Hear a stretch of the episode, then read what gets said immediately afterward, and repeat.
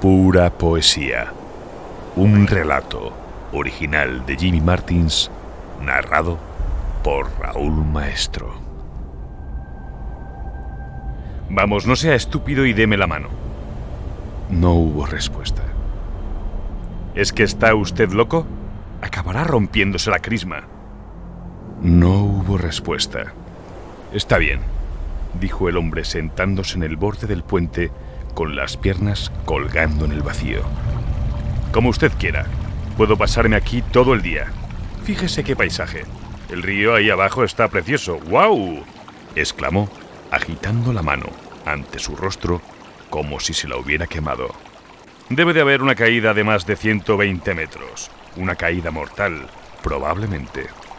Apoyó las manos con fuerza a ambos lados de su cuerpo y se inclinó ligeramente hacia adelante para ver el mejor recorrido serpenteante que el río trazaba debajo de ellos. Dicen que las corrientes de agua de este río son tremendamente traicioneras. La corriente alcanza los 90 kilómetros por hora en algunos tramos. Eso sin hablar de su caudal. No tiene más de dos metros, tres a lo sumo. Miró de reojo al hombre que estaba junto a él y dejó escapar un silbido. Bueno, creo que usted ya me entiende. Desde esta altura, aunque el río tuviera 10 metros de profundidad, nadie sobreviviría a un impacto contra la superficie. Supongamos que alguien cayera y sobreviviese al golpe contra el agua. Casi con toda seguridad acabaría destrozado al chocar una y otra vez con las rocas que hay río abajo. Se quedó un rato en silencio, algo que su callado interlocutor agradeció en el alma. Parecía distraído, como embelesado ante las increíbles vistas. Sus ojos estaban clavados en el centro del río furioso. La corriente dibujaba siluetas desbocadas que se reflejaban en la mirada del hombre y le hipnotizaban. El interés por continuar con su monólogo se había esfumado momentáneamente. Su mente parecía haberle abandonado, dejando que su cuerpo de adulto permaneciera allí, babeando sobre sus vaqueros, humedeciéndolos. Una imagen que le otorgaba el aspecto de un niño que no había sido lo bastante rápido para encontrar el aseo. Desafortunadamente para su escasa audiencia, no tardó en decidirse en volver a dejar constancia de su naturaleza de parlanchín empedernido. Me llamo José, por cierto, se presentó tendiendo la mano al hombre que, junto a él, se sujetaba a duras penas al borde del puente. Ha sido a la vida únicamente por la fuerza que sus dedos ejercían sobre la madera podrida de la antigua estructura del puente.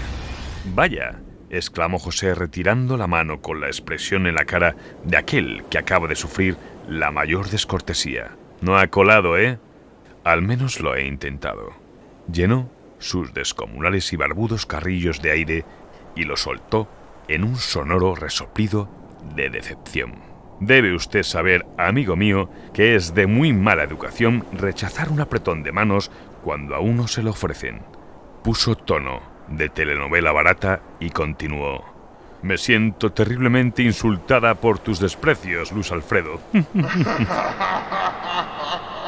Soltó una sonora risotada que solo el eco encontró contagiosa y siguió con su animoso discurso. Es una de mis telenovelas favoritas. No te importa que te llame Luis Alfredo, ¿verdad? Es que mm, estoy pensando que como los dos sentimos cierta fascinación por los acantilados, precipicios o como quieras llamarlos, mm, deberíamos presentarnos. Ya sabes, para forjar un espíritu de camaradería, como los camioneros o como los motoristas, que se saludan cuando se cruzan por la carretera aunque no se conozcan de nada me parece algo muy bonito. Gente que por el mero hecho de compartir una profesión o más bien un hobby, se echan una mano o se reúne en concentraciones. Deberíamos de crear un club para encontrarnos los fanáticos de los puentes de altura. Eso sería genial. Nos reuniríamos para visitar puentes famosos de todo el país. Merendaríamos hablando de los paisajes, de los árboles, del cielo. El hombretón pareció nuevamente perdido en sus cavilaciones como confuso. Al igual que en la vez anterior, no tardó en recuperar el hilo de su cháchara interminable. Ah, sí. continuó. Como te iba diciendo, si compartimos aficiones, de alguna manera somos como camaradas, así que tendré que dirigirme a ti de alguna manera. Y como tú no quieres decirme tu nombre, he pensado que Luis Alfredo es un buen nombre. ¿No te parece? No hubo respuesta. El sol se reflejaba en las gotas de sudor que cubrían la frente de Luis Alfredo, arrancándole destellos dorados. De vez en cuando enseñaba los dientes a causa de la tensión que le suponía mantenerse sujeto allí, aferrándose a la vida con las doloridas falanges de sus dedos despellejados. Mira, Luis Alfredo, señaló el hombretón, se te están poniendo los dedos blancos como la leche. No te miento, están más que blancos. Se están poniendo amarillentos como el queso. Perdona la comparación. Se disculpó, pero es que me encantan los lácteos, ¿sabes? Luis Alfredo no dijo nada. Se limitaba a intentar sobrevivir. Me crié en una granja, continuó José. Siempre me fascinaron aquellas enormes cubetas metálicas llenas de leche. Me acuerdo perfectamente del olor de la leche recién ordeñada, totalmente blanca, inmaculada. Recuerdo que de niño solía esperar un par de horas para volver a mirar esa misma leche. Entonces podías ver la superficie llena de puntitos negros, bastante gordos, casi como aceitunas negras. ¿Sabes lo que eran? No hubo respuesta. Moscas. Sí, señor. Moscas enormes. Eso es lo que eran. Las muy estúpidas revoloteaban muy cerca de la superficie, atraídas por su voraz apetito. No se daban cuenta del peligro y acababan atrapadas en la capa de grasa que se formaba en la superficie. Toda una trampa mortal para golosos. ¿No te parece, amigo? José miró a su compañero mudo y frunció el ceño.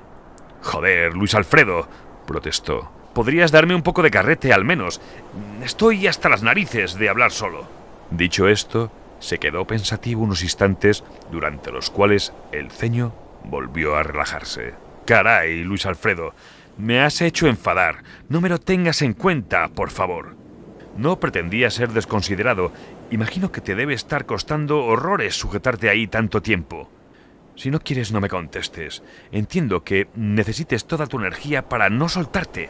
Seguramente yo en tu lugar me habría soltado hace ya un buen rato, y a estas alturas el río estaría arrastrando mi cuerpo roto hacia el mar. Apuesto a que los peces se darían un festín con mi carne. Tengo para dar y tomar, ¿sabes? Rió dándose fuertes palmadas en su enorme panza. Si acaso, eh, mis huesos podrían llegar algo más cerca del mar que mi carne. Claro, que al carecer de músculos y tendones, el esqueleto se me iría desmembrando hasta quedar esparcido por todo el lecho del río. Si lo piensas bien, no es una forma tan terrible de morir. Hay algo de poesía en una muerte así. Se quitó la gorra y se pasó una de sus enormes manos por la calva para enjuagarse el sudor. Hay gente que encuentra terrible morir convertida en comida para peces. Yo tengo una teoría al respecto. Esa gente piensa que los peces se comen nada más su carne para más tarde defecarla. Y claro, a nadie le atrae la idea de morir para convertirse en mierda. Bien mirado, la mierda es fea y huele mal, pero por otro lado, donde hay mierda, los campos florecen y hay vida. ¿No te parece irónico, Luis Alfredo? No hubo respuesta. Yo no tengo preferencias a la hora de morir, la verdad. Es que me da igual que me coman los peces, los cerdos o los gusanos. No soy uno de esos tiquismiquis que quieren que lo incineren. ¿Has pensado, Luis Alfredo, por qué la gente quieren que la incineren? No hubo respuesta. Yo creo que la gente tiene miedo de que le pase algo malo a su cadáver, cosa que no deja de parecerme contradictoria. Imagínate que al morir el alma, si es que hay un alma, todavía estuviera encerrada en el cuerpo. Si eso fuera así, el fuego podría doler, ¿no? No hubo respuesta. No sé, es para volverse loco. Lo que sí encuentro peliagudo es ese asunto de donar los órganos. ¿Ya me entiendes? Imagínate que ya en el más allá, dentro de algún tiempo, mm, resucitamos en cuerpo y alma. Coño, si hemos donado el riñón derecho a un tipo y el izquierdo a otro, nos faltaría algo, ¿no crees? No hubo respuesta. Luis Alfredo le miraba con los ojos casi cerrados por el esfuerzo y el dolor. Apenas podía concentrarse en nada de lo que José decía. Procuraba centrar toda su atención y energía en no soltarse, pero empezaba a perder la batalla. Llevaba colgado allí más de 15 minutos. Al principio había sentido los dedos como si se los estuvieran abrasando con un hierro al rojo vivo. No sabía si le pertenecían a él o si todo era una ilusión o una terrible pesadilla. Vamos, Luis Alfredo, le animó José al comprender que su compañero estaba quemando sus últimos cartuchos. Dame la mano, si no te vas a matar. Luis Alfredo le miró e intentó hablar, pero no pudo articular ni una sílaba. Su propio peso tirando de él con la ayuda de una gravedad despiadada le arrancó el asidero de su mano izquierda, quedando sujeto solo por su mano derecha. Los dedos exhaustos acusaron el incremento de peso, perdiendo terreno milímetro a milímetro. Vamos, dame la mano. No. ¿Por qué? No. ¿Sabes una cosa, Luis Alfredo? No hubo respuesta. He tomado una determinación. Te voy a ayudar aunque no quieras. José se caló la gorra, se puso en pie tranquilamente y se arrodilló frente a Luis Alfredo, observando cómo su contertulio casi mudo perdía la batalla contra la gravedad. Luis Alfredo ya no tocaba el puente y empezaba su inevitable descenso hacia el fin, o eso parecía, pues en menos de lo que dura un parpadeo, José se las ingenió para apresar su muñeca con una de sus manazas de oso. ¡Epa! exclamó con una sonrisa como si no acusara el esfuerzo. ¡Te tengo! ¡Te tengo a pesar tuyo! Se puso en pie, sosteniendo con una mano todo el peso de Luis Alfredo, que se había rendido por completo. Ya no le quedaba la más mínima chispa de energía en el cuerpo.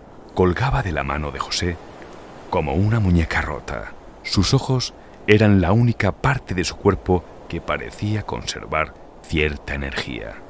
Permanecían clavados en la de su Salvador sin dejar de estudiarle. Poco a poco, el hombretón depositó a Luis Alfredo en el suelo sobre los tablones del puente, junto al abismo. Acabo de salvarte la vida, Luis Alfredo, así que considero que merezco al menos una respuesta cuando te haga una pregunta. ¿No te parece? Es... Estás loco. ¿Loco dices? Maldito cabrón desagradecido. ¿Loco dices?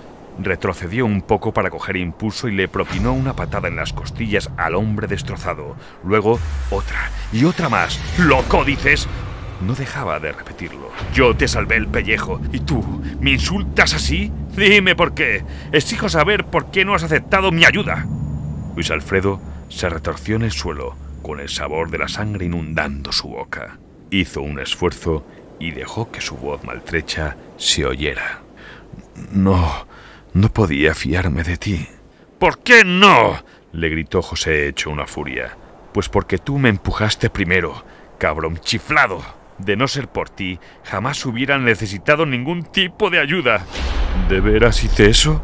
contestó con una máscara de perplejidad dibujada en su rostro. Vaya, no me acordaba. Se quitó la gorra y se rascó la cabeza como queriendo liberar alguna idea atrapada en el interior de algún recóndito poro de su calva. El tiempo pareció congelarse.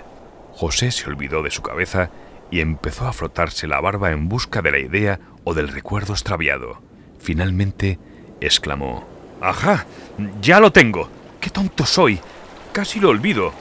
Primero te empujé porque quería oír el ruido de tu cuerpo al estrellarse contra el agua. Eso, sin mencionar la caída espectacular acompañada de un grito final.